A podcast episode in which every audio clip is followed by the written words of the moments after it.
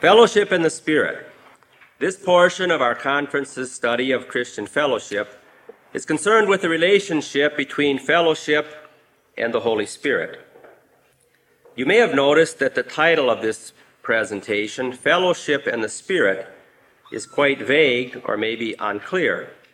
It does not clearly state what the relationship between fellowship and the Spirit is.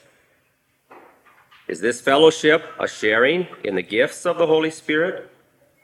Is it fellowship which we have with the Holy Spirit? Is it fellowship which we have with each other because of the Holy Spirit? Gemenskapen och anden. Denna del av konferensens studium av den kristna gemenskapen rör förhållandet mellan gemenskapen och den helige Ande. Kanske har ni lagt märke till att titeln på detta föredrag, Gemenskapen och Anden, är ganska vag och obestämd. Den säger inte klart vilket förhållandet är mellan gemenskapen och Anden. Innebär denna gemenskap delaktighet i den heliga Andes gåvor? Handlar det om gemenskapen som vi har med den helige Ande? Gäller det gemenskapen som vi har med varandra på grund av den helige Ande? All three of these are very good and proper descriptions of real blessings which we enjoy because of the work of the Holy Spirit.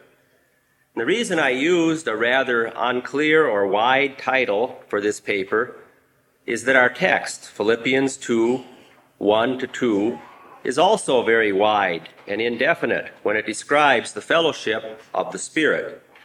Alla tre är korrekta beskrivningar av de reella, verkliga välsignelser vi åtnjuter på grund av den heliga Andes verk. Orsaken till att jag har använt en rätt obestämd titel på föredraget är att vår text, Filipperbrevet 2, 1-2, är obestämd när den beskriver Andens gemenskap. Although the words of our text are easy, it is difficult to say precisely which points about fellowship of the Spirit Paul wants us to think about here. Most likely, or perhaps, he wants us to think about all of them. Translators and commentators are not agreed on the best way to translate and interpret many of the phrases in these verses. For this reason, we must begin with a very literal translation of these verses.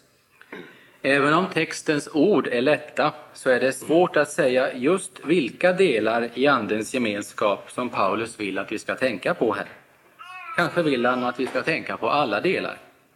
Bibelöversättare och kommentatorer är oense om vilket som är bästa sättet att översätta och tolka många av uttrycken i texten.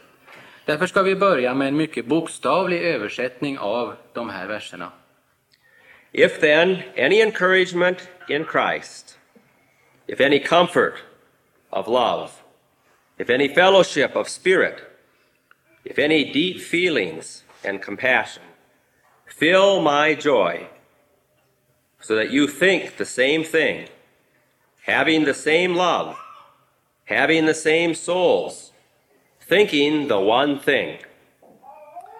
Om nu någon uppmuntran i Kristus, om någon kärlekens tröst, om någon andlig gemenskap, om några djupa känslor och medkänsla, uppfyll min glädje genom att tänka på samma sätt, ha samma kärlek, ha samma själ i det ni tänker samma sak.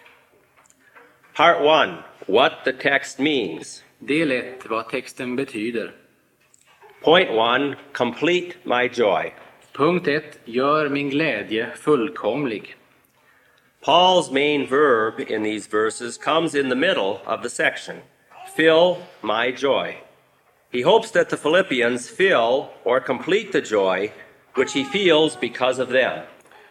Paulus huvudverb i dessa verser kommer i mitten. Uppfyll min glädje. Han hoppas att Filipperna ska uppfylla eller göra fullkomlig den glädje han känner över dem. Earlier in this letter, in Philippians chapter 1, verses 4 and 5, Paul had expressed the joy which he felt because of the fellowship in the gospel which had existed between him and the Philippians from the first day he had known them. Even though Paul and the Philippians were now separated by many miles, this fellowship had continued up to the day when Paul wrote this letter. The immediate reason for Paul's writing this letter to the Philippians was to thank them for the offering which they had sent to him during his imprisonment in Rome. This offering, which was an expression of the fellowship between Paul and the Philippians, had given Paul great joy. Philippians 4:10. Tidigare i brevet, i Filipperbrevet 1, 4-5, uttryckte Paulus glädjen han kände över den gemenskap i evangeliet som hade funnits mellan honom och Filipperna ända från den dag han först lärde känna dem. Även om nu många mil skilde Paulus och Filipperna åt, så hade ändå denna gemenskap fortsatt intill den dag han nu skrev sitt brev. Den omedelbara orsaken till att Paulus skrev brevet var att tacka för den gåva de hade sänt till honom under hans fångenskap i Rom. Denna gåva, som var ett uttryck för gemenskapen mellan Paulus och Filipperna, hade gett Paulus stor glädje. Filipperbrevet 4.10.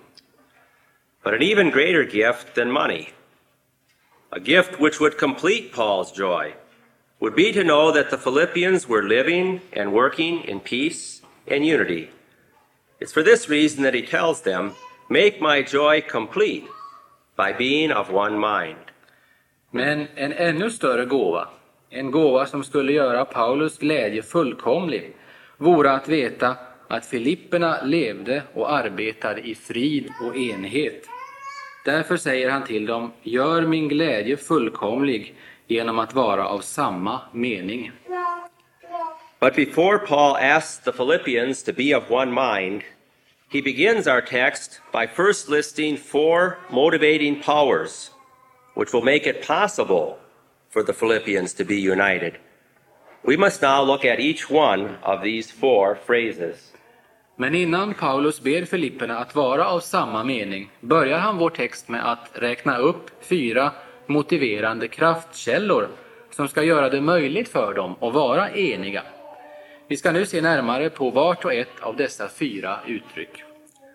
Point two encouragement and comfort. Punkt 2. Uppmuntran och tröst. If there is any encouragement in Christ, and if there is any comfort of love, Om det nu finns någon uppmuntran i Kristus, om det finns någon kärlekens tröst.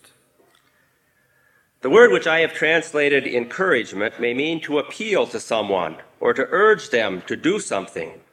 Here, however, it seems to have its other main meaning to speak to someone in a friendly way, to comfort them, to cheer them up, to encourage them. In John 14, 16, there is another form of this word which is used to describe the Holy Spirit as the one who helps us, comforts us, or encourages us. In 1 John 2 1, a form of this word is used to describe Christ as the one who speaks to the Father as our intercessor or our defender. Det ord som jag har översatt med uppmuntran kan betyda att vädja till någon eller att uppmana till att göra något. Här verkar det dock ha sin andra huvudbetydelse, att tala vänligt till någon, att trösta, att pigga upp någon, att uppmuntra. I Johannes 14 och 16 används en annan form av detta ord för att beskriva den helige Ande som den som hjälper oss, tröstar oss eller uppmuntrar oss. I första Johannes 2.1 används en form av ordet för att beskriva Kristus som den som talar till Fadern som vår förebedjare. The word which I have translated comfort is a synonym. It means the same thing as the word translated encouragement. It too may mean either to comfort or to encourage someone or to urge them to do something. Ordet som jag har översatt med tröst är en synonym, alltså ett ord som betyder samma sak som ordet som översattes med uppmuntran. Detta ord kan också antingen betyda att trösta och uppmuntra någon eller att uppmana till att göra något. Point three in Christ. Punkt 3 i Kristus. In the greeting of this letter, Paul had addressed the Philippians as the saints in Christ Jesus at Philippi. In chapter 1, verse 26, he spoke of their joy in Christ. Now he shows them how their being in Christ gives them the power to live in harmony with one another. I brevets hälsning tilltalade Paulus Filipperna som de heliga i Kristus Jesus som bor i Filippi. I kapitel 1, 26 talar han om deras glädje i Kristus. Nu visar han dem hur detta att de är i Kristus ger dem kraften att leva i harmoni med varandra. Christians are joined to Christ, and they receive the Holy Spirit when they come to faith. You also were included in Christ when you heard the word of truth, the gospel of your salvation. Having believed, you were marked in him with a seal, the promised Holy Spirit. Ephesians 1 13. De kristna är förenade med Kristus och de tar emot den helige Ande när de kommer till tro. I honom, Kristus, har också ni, sedan ni hört sanningens ord, evangeliet om er frälsning och kommit till tro, som ett sigill fått den utlovade helige Ande. Fesebrevet 1 och 13. When we are in Christ, we are safe and secure in our relationship with God. There is now no condemnation for those who are in Christ Jesus. Neither height nor depth nor anything else in all creation will be able to separate us from the love of God that is in Christ Jesus our Lord. Romans 8 1 and 39. När vi är i Kristus är vi säkra och trygga i vårt förhållande med Gud. Alltså finns nu ingen fördömelse för dem som är i Kristus Jesus. Varken någon makt i höjden eller djupet eller något annat skapat ska kunna skilja oss från Guds kärlek i Kristus Jesus, vår Herre. Romarbrevet 8, 1 och vers 39. When we are one with Christ, we're also one with all other Christians who are attached to Him. Paul addresses the Corinthians as those sanctified in Christ Jesus and called to be holy, together with all those everywhere who call on the name of our Lord Jesus Christ, their Lord and ours. 1 Corinthians 1 2. När vi är ett med Kristus, då är vi också ett med alla andra kristna som hör till honom. Paulus tilltalar korintierna som de som är helgade i Kristus Jesus, som är kallade att vara heliga och som lever i gemenskap med alla dem som på varje plats beder till vår Herre Jesus Kristus, han som är både deras och vår Herre. Första Korintierbrevet 1 och 2. As you come to Christ, the living stone, rejected by men, but chosen by God and precious to Him, you also, like living stones, are being built up into a spiritual house to be a holy priesthood, offering spiritual sacrifices acceptable to God through Christ Jesus. 1 Peter 2 4 and 5. In Christ, we who are many form one body and each member belongs to all the others. Romans 12:5. Kom till honom, Kristus, den levande stenen, som väl har blivit förkastad av människor, men som är utvald och dyrbar i Guds ögon. Och låt er själva fogas in som levande stenar i ett andligt tempel, så att ni blir ett heligt prästerskap som ska bära fram andliga offer, vilka Gud tar emot för Kristi skull. Första Petri brev 2, 4, 5. Vi utgör, fast vi är så många, en enda kropp i Kristus, men var för sig är vi varandras lemmar. Romarbrevet 12, 5. In Christ, the cultural and the religious differences which formerly divided different peoples are set aside. You are all sons of God through faith in Christ Jesus. For all of you were baptized into Christ, have clothed yourself with Christ. There is neither Jew nor Greek, slave nor free, male nor female, for you are all one in Christ Jesus. Galatians 3 26, 28. In Christ Jesus, neither circumcision nor uncircumcision has any value. The only thing that counts is faith expressing itself through love. Galatians 5 6. I Kristus är de kulturella och religiösa skillnader som tidigare åtskilde olika folk upphävda. Alla är ni Guds barn genom tron på Kristus Jesus. Ni som har blivit döpta till Kristus har iklätt er Kristus. Här är inte jude eller grek, inte träl eller fri. Här är inte man och kvinna. Alla är ni ett i Kristus Jesus. Galaterbrevet 3, 26-28. I Kristus Jesus betyder varken omskärelse eller förhud något, utan tro som visar sig verksam i kärlek. Galaterbrevet 5 och 6. All of these blessings that I have mentioned that come from being in Christ encourage the Philippians and motivate them to live together as one.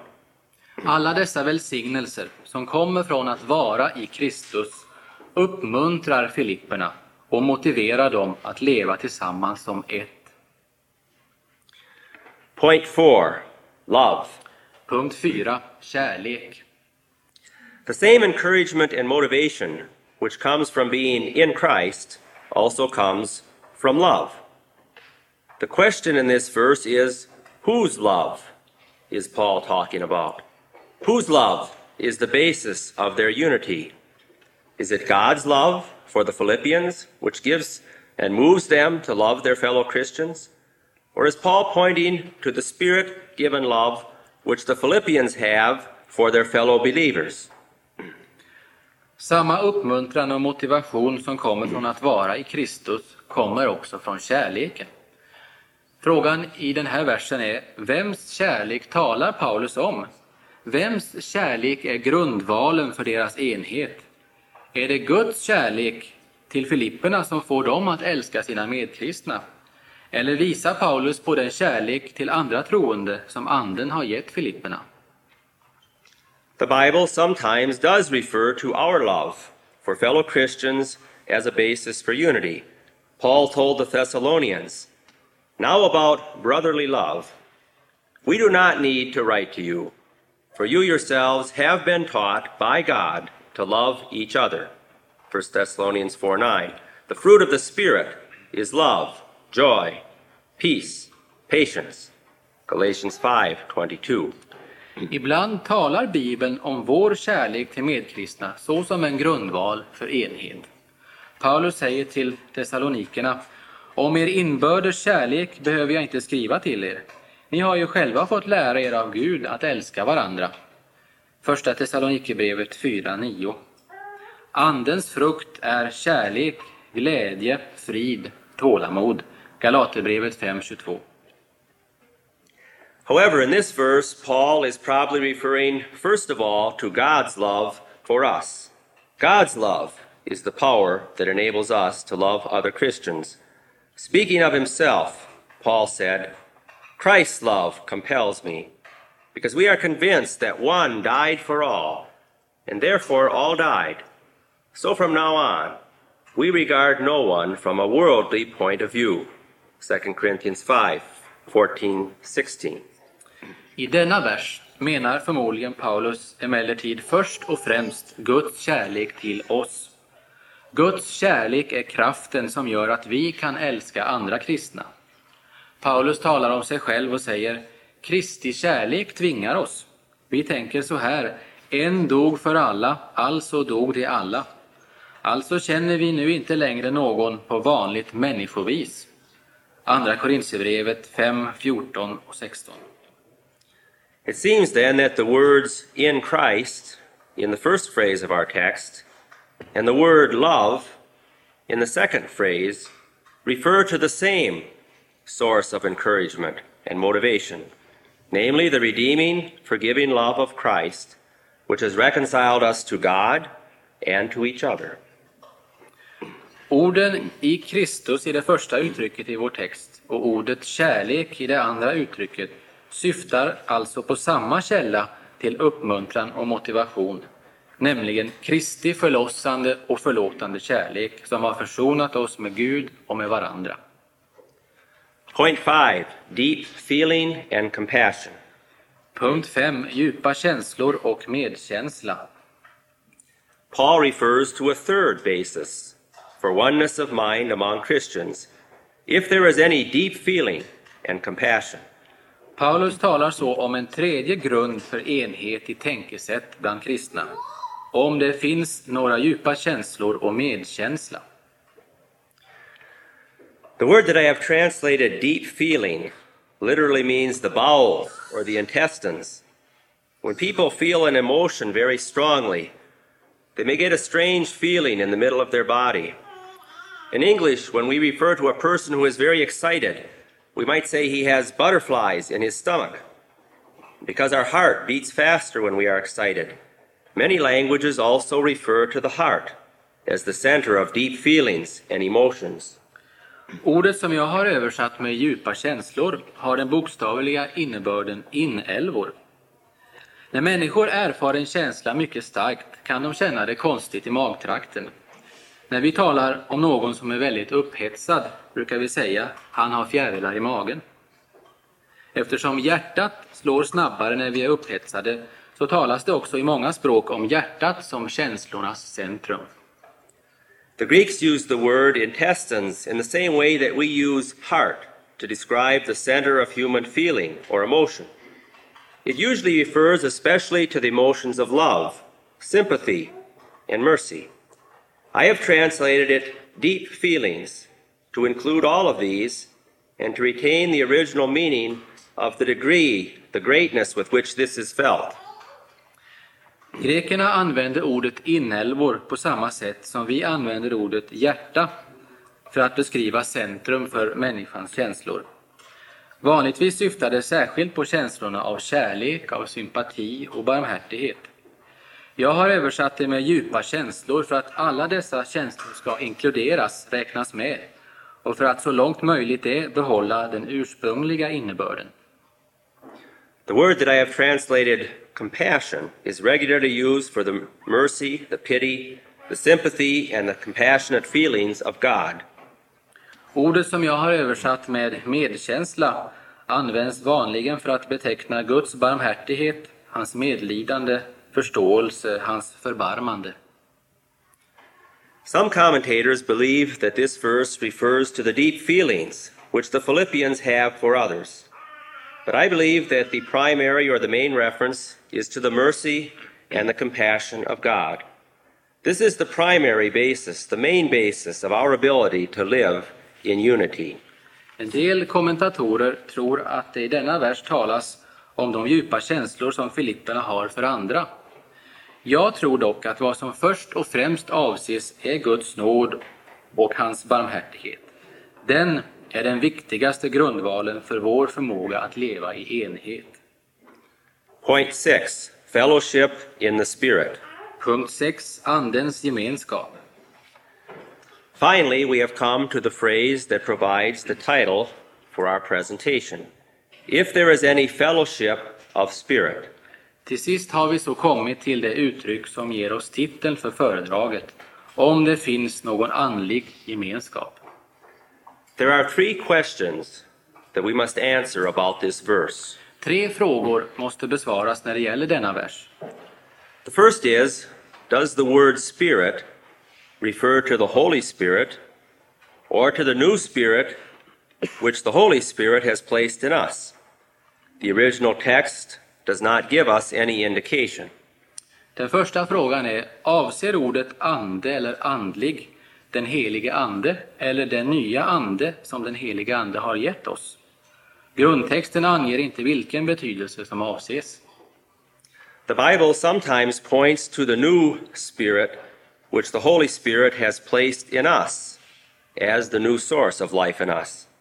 In Psalm 51, we pray, Create in me a pure heart, O God, and renew a steadfast spirit within me. Do not cast me from your presence, or take your Holy Spirit from me.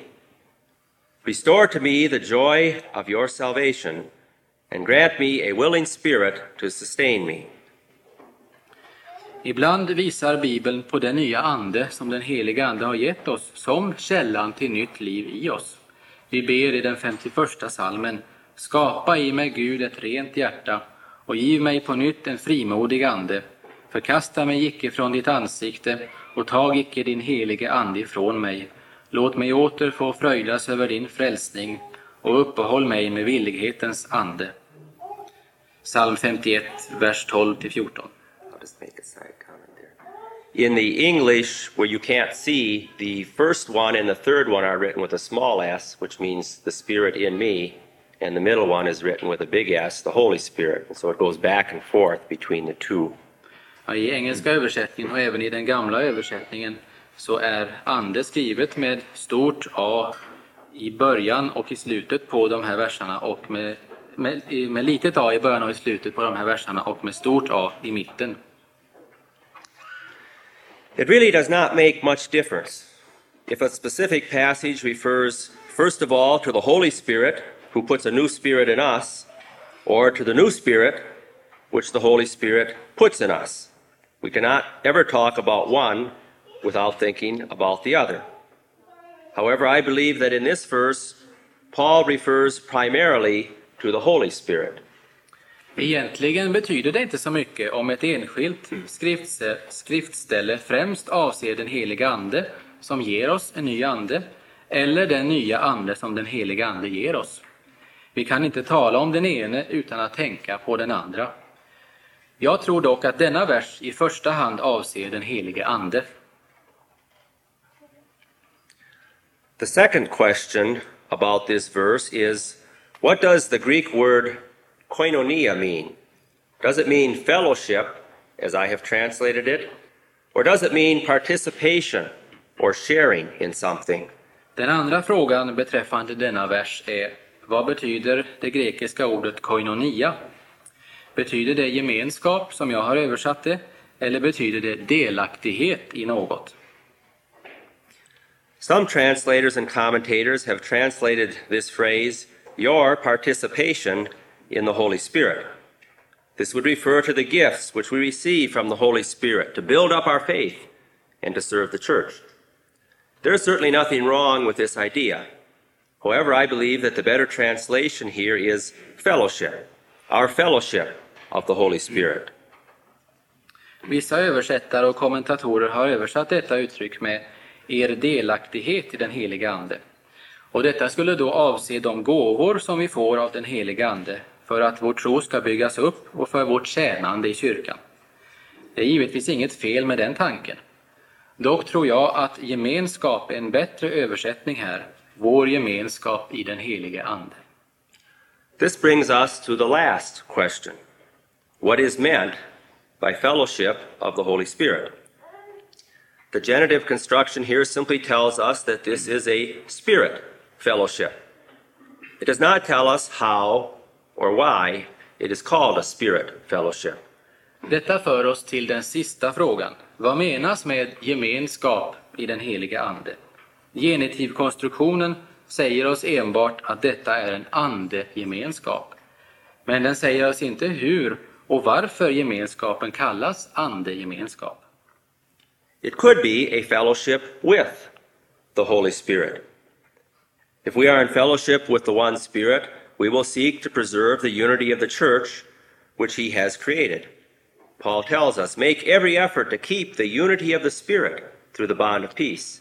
There is one body and one Spirit, just as you were called to one hope when you were called. Ephesians 4 3 and 4. Det skulle kunna vara en gemenskap med den heliga Ande. Om vi är i gemenskap med den ene anden så kommer vi att vilja bevara kyrkans enhet som han har skapat. Paulus säger till oss, var ivriga att bevara andens enhet i den frid som binder er samman i en kropp med en ande, liksom ni kallades till ett hopp vid er kallelse. Efesierbrevet 4, 3-4. It could be a fellowship produced by the Spirit.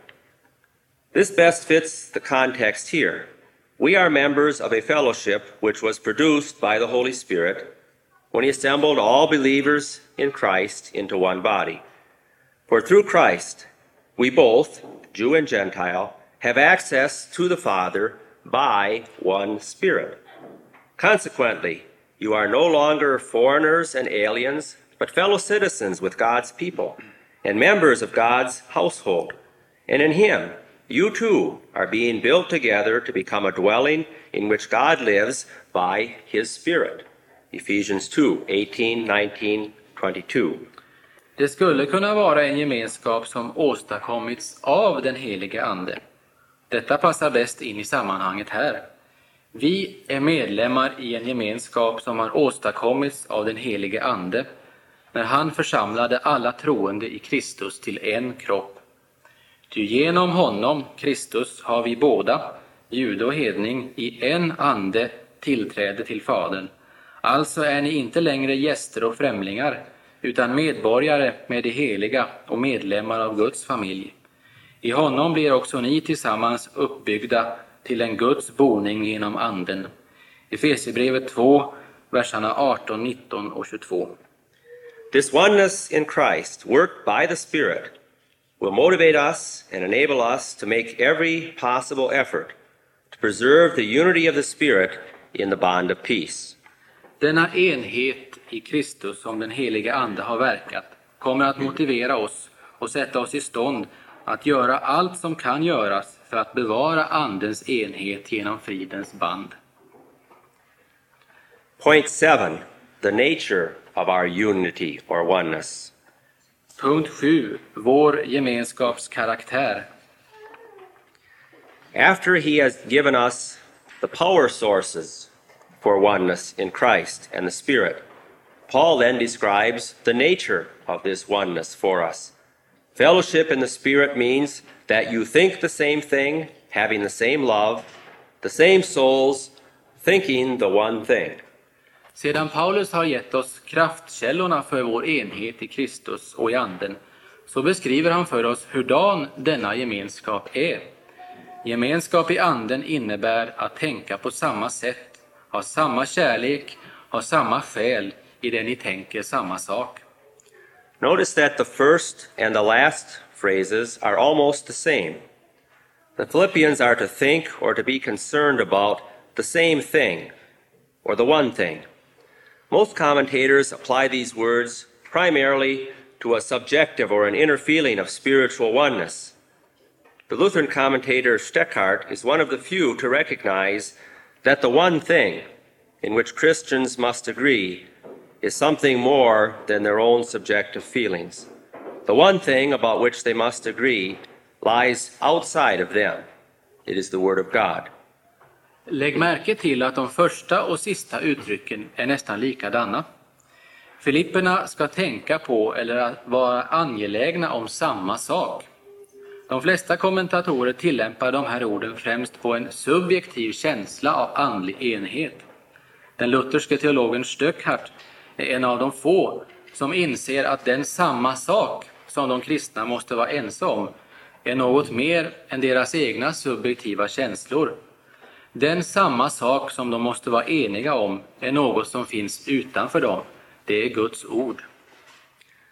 Our fellowship of the Spirit is based on unity of both mind and emotion. The minds of Christians should be united in the truth. Paul appeals to the Corinthians All of you say the same thing, so that there may be no divisions among you, and that you may be perfectly united in mind and thought. 1 Corinthians 1:10. True unity is based on agreement on the word of God. This is the first thing needed for true unity. Vår gemenskap i Anden grundar sig på enhet i både tanke och känsla. De kristnas tankar borde vara förenade i sanningen. Paulus vädjar till korintierna, var eniga och ta er tillvara för splittring. Var fullkomligt förenade i samma sinnelag och samma tänkesätt. Första Korintierbrevet 1 och 10. Sann enhet grundar sig på att man är ense om Guds ord. Det är den första förutsättningen för sann enhet. Where there is unity of belief, there should also be unity of feelings and emotions. The Philippians are united by the same love, the same love for Christ, which unites them with God, unites them with each other. They have the same souls, that is, they are united in spirit, and they will work together harmoniously and wholeheartedly. Där det finns enhet i tro, där borde det också finnas känslomässig enhet. Filipperna är förenade av samma kärlek. Samma kärlek till Kristus som förenar dem med Gud förenar dem med varandra. De har samma själ, det vill säga de är förenade i anden och de kommer att arbeta harmoniskt och helhjärtat tillsammans. The Bible does not ever separate the thoughts of the head from the feelings of the heart. You can't be a head Christian or a heart Christian, as some, especially in the sects, may imagine. You must always be both. In true Christianity, the knowledge of the mind and the feelings of the heart must always be tied together. Bibeln åtskiljer inte tankarna i huvudet från känslorna i hjärtat. Man kan inte vara en förståndskristen eller hjärtekristen som en del, särskilt i de olika sekterna, inbillar sig. Man måste alltid vara bägge sakerna. I sann kristendom måste alltid förståndets kunskap och hjärtats känslor vara sammanbundna. Knowledge of the truth in our mind is useless unless we love God's truth and also love our neighbors enough to share that truth with them. On the other hand, feelings of love in our heart will never benefit us or our neighbor unless we know the truth. Feelings of love which are detached from God's truth can produce nothing of eternal value. On the contrary, such feelings which may tolerate sin or false teaching cannot be love, cannot be called love at all, since they lead not to blessing, but to destruction. Kunskap i vårt förstånd om sanningen är värdelös om vi inte älskar Guds sanning och också älskar vår nästa tillräckligt för att dela med oss av sanningen till dem. Å andra sidan, om vi inte känner sanningen så kommer aldrig kärlekskänslor i hjärtat att hjälpa varken oss eller vår nästa. Kärlekskänslor som är lösgjorda från Guds sanning kan inte åstadkomma något som har evighetsvärde. Tvärtom kan sådana känslor som tolererar synd och falsk lära inte kallas kärlek alls, eftersom de inte leder oss till välsignelse utan till fördärv. Summary of the text's meaning. Sammanfattning av textens innebörd. In this text, Paul appeals to the Philippians to be united in mind and in feeling, in belief and in love. The basis for this appeal is the love of God which they have received in Christ and the fellowship of the Holy Spirit in which they have been united. I denna text vädjar Paulus till Filipperna att de ska vara förenade i tänkesätt och känsla, i tro och kärlek. Grundvalen för denna vädjan är Guds kärlek som de har tagit emot i Kristus och den helige Andes gemenskap i vilken de har förenats. Part 2 What the text means for us. Del 2. Vad texten betyder för oss. We have seen what the text meant for the Philippians. What does this text mean for us? Let us hear it once more, this time freely translated and interpreted. Vi har sett vad texten betyder för Filipperna. Vad betyder denna text för oss? Låt oss höra den än en gång, denna gång fritt översatt och tolkad. If you are comforted by being united with Christ, if you are moved by the power of God's love, if you are rejoicing in the fellowship produced by the Holy Spirit, if you feel God's deep love and compassion, make my joy complete by thinking the same way, by sharing the same love, by being united in spirit and purpose, and by agreeing on the one right way. Om ni är tröstade genom att vara förenade med Kristus, om ni sätts i rörelse av Guds kärlekskraft, om ni gläds i gemenskapen som verkas av den helige Ande, om ni känner Guds djupa kärlek och medlidande, gör min kärlek fullkomlig genom att tänka på samma sätt, genom att dela samma kärlek, genom att vara förenade i ande och med samma mål och genom att vara ense om den enda rätta vägen. When Paul starts with conditional statements, if you are comforted by being united with Christ, if you are moved by the power of God's love, he is not raising any doubt about the Philippians' faith and love. He is assuming that it is real. The reason he uses a conditional sentence is that he wishes to emphasize that if these conditions are true, as they surely are, then true unity must naturally follow. if we have encouragement in Christ and fellowship in the Spirit, we will make every effort to preserve the unity of the Spirit in the bond of peace, just as surely as B must follow A. När Paulus börjar med uttryck för villkor, om ni är tröstade genom att vara förenade med Kristus, om ni sätts i rörelse av Guds kärlekskraft, så innebär inte det att han är i tvivelsmål beträffande Filippernas tro och kärlek. Han tar för givet att deras tro och kärlek är sann och verklig. Orsaken till att han använder villkorssatser är att han vill betona att om dessa förutsättningar finns, som de säkert gör, så måste sann enhet komma som en naturlig följd. Om vi har uppmuntran i Kristus och gemenskap i Anden, så kommer vi att göra allt vi förmår för att bevara Andens enhet genom fridens band, lika säkert som B kommer efter A.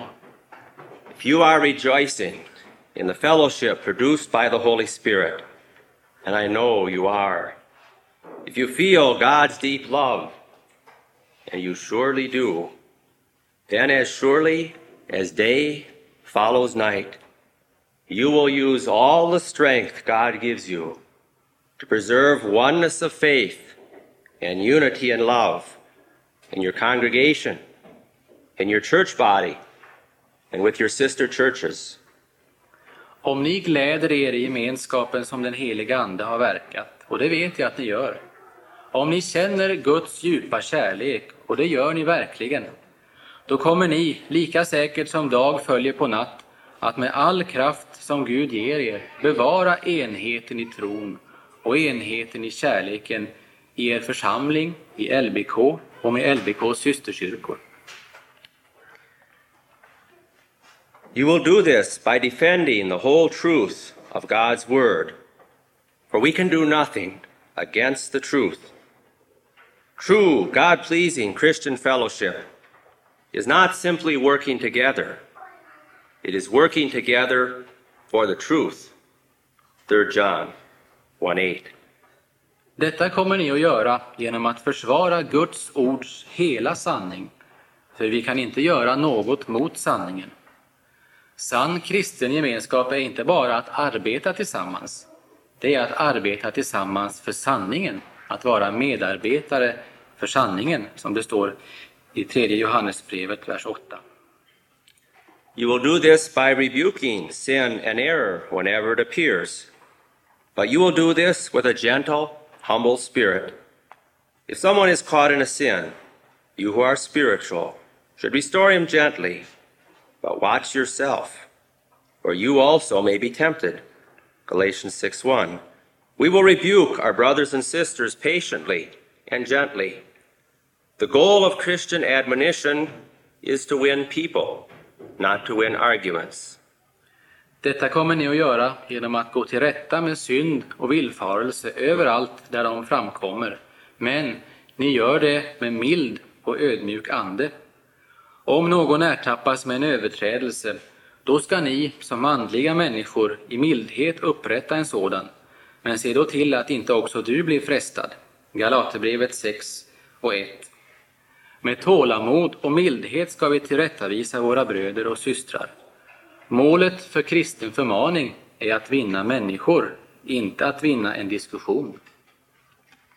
We will preserve unity by humbly accepting correction when our beliefs or actions are wrong.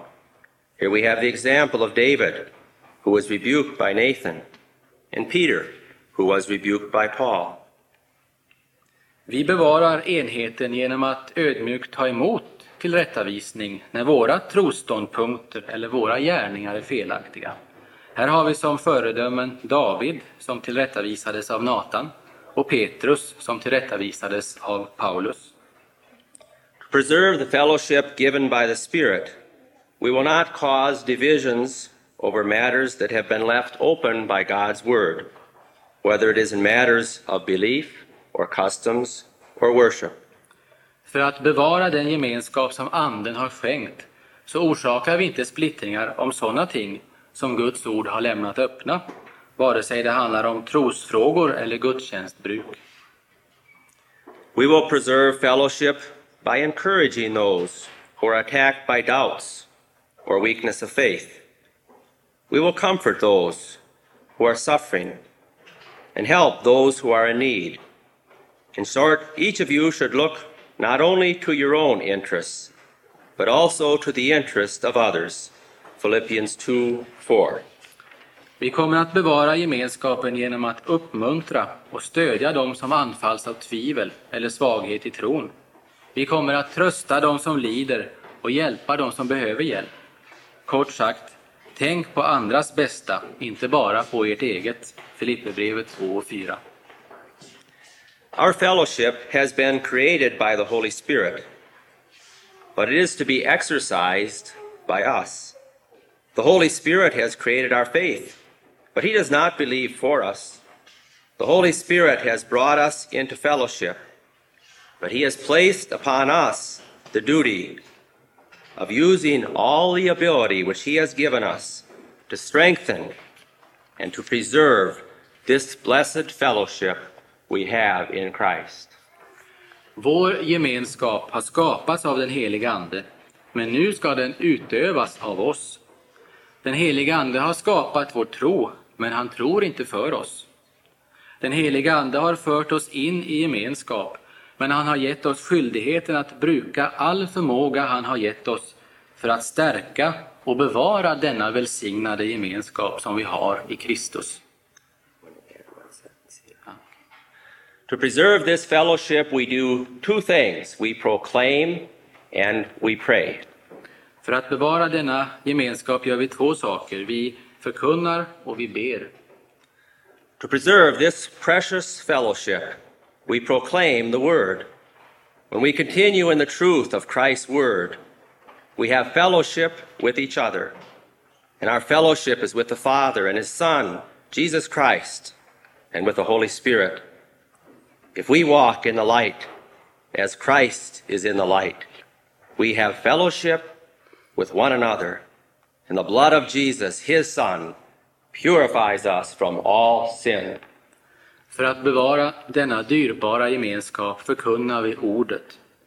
När vi fortsätter i Kristi ords sanning har vi gemenskap med varandra.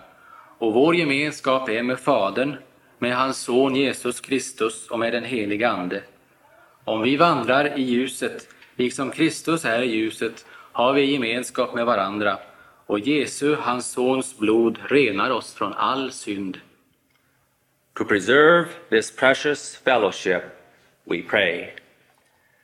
Sanctify us by the truth. Your word is truth.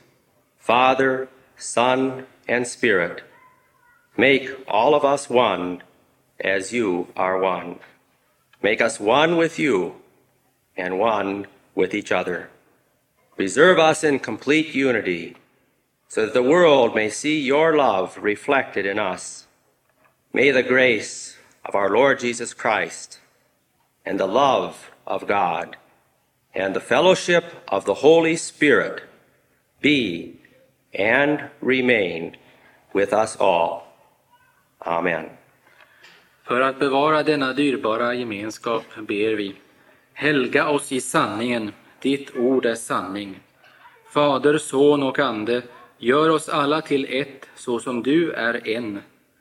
Gör oss till ett med dig och till ett med varandra. Bevara oss i fullkomlig enhet så att världen må se din kärlek återspeglad i oss. Må vår Herres Jesu Kristi nåd, Guds kärlek och den helige Andes delaktighet vara med oss